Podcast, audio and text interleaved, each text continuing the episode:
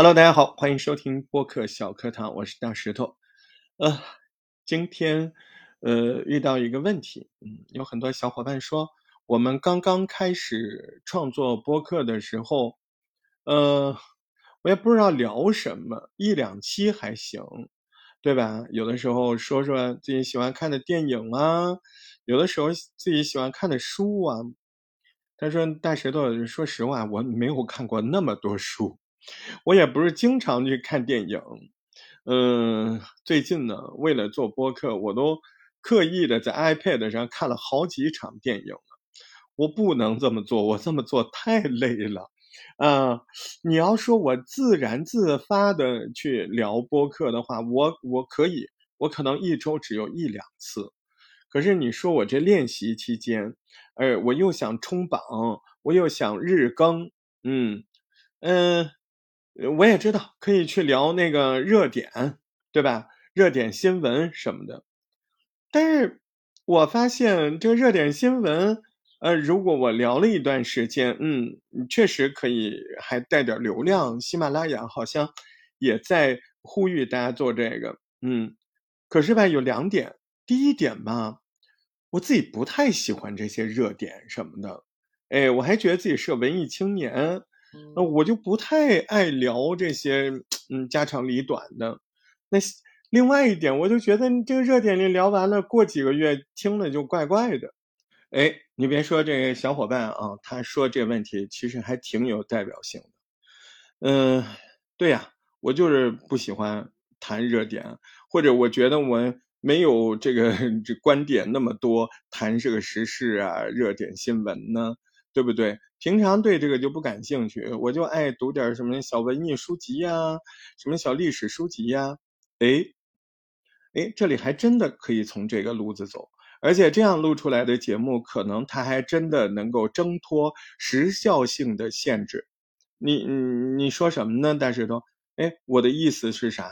就是您可以呀，就是好像跟大家聊天分享一样，就是早晨呢直播的时候。我有跟大家说过一会儿这个事儿，呃，怎么说呢？就是你可以设一个，就是类似于名人轶事啊，你不说当代的啊，你说点什么，呃，民国的或者历史上的这种，但是你要以聊天的形式。这种呢，怎么操作呢？基本上你在百度上，你去百度一段什么苏东坡啊、佛印的故事啊，什么的这个林徽因这个冰心怎么不对付啊？这种，哎，你找个方向，然后找这些文章，但是你一定不能读，哎，你得看着这个文章把这故事给说出来，哎，这个呢就是转述的习惯，你照着这么读那是侵权。啊，你说，那你把人故事说出来不侵权吗？不侵权。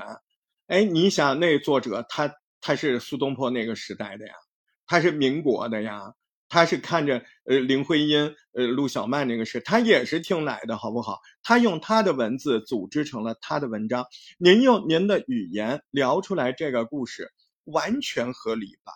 对不对？完全合理，不存在侵权。对不对？您可以说说张爱玲，呃，怎么为爱情付出，对不对？您也可以说说冰心怎么挤兑人家林徽因，这些都可以，嗯，都可以。你你就可以聊这些东西。哎，还有你看，有些人他聊过去的电视剧，啊，聊这个《神雕侠侣》，一集一集的聊，聊《射雕英雄传》，一集一集聊，挺好的，照样有人听。哎，还真的有人听，有人聊《红楼梦》。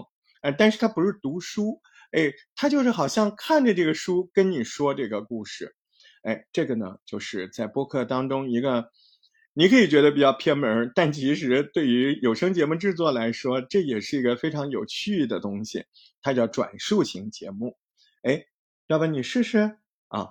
今天的节目有点短啊，但是这是一个好点子，也希望你呢通过转述型的。呃，播客声音节目制作，获得更多更持久的聆听，而且呢，这样的节目可能它还有一定的这个时间的 怎么说，适合更多时候来听。那过一年两年，哎，照样听。你看，我不就有一档节目叫《神奇广播》吗？我现在聊到这个问题的时候，我就特别觉得，哎，真的，你啥时候听我神奇广播，它也合适呀。对不对？它跟热点节目不一样，对吧？所以呢，既然知道了这个小小的建议和方法，那最好的办法就是赶紧实验一下啊，聊个文学的，聊个名人轶事的，聊个历史小故事，哎，开个这个类型的专辑，你不就可以持续的创作了吗？对不对？好的，播客就是用声音说话，所以您完全可以聊一切。呃，我是大石头。大大实实头头全拼，为什么要说这个全拼？您在这个全拼上面加八幺八，就能在另外一个你最常用的软件上找到我了。让我们一起没事儿玩玩播客，人生不孤单，加油！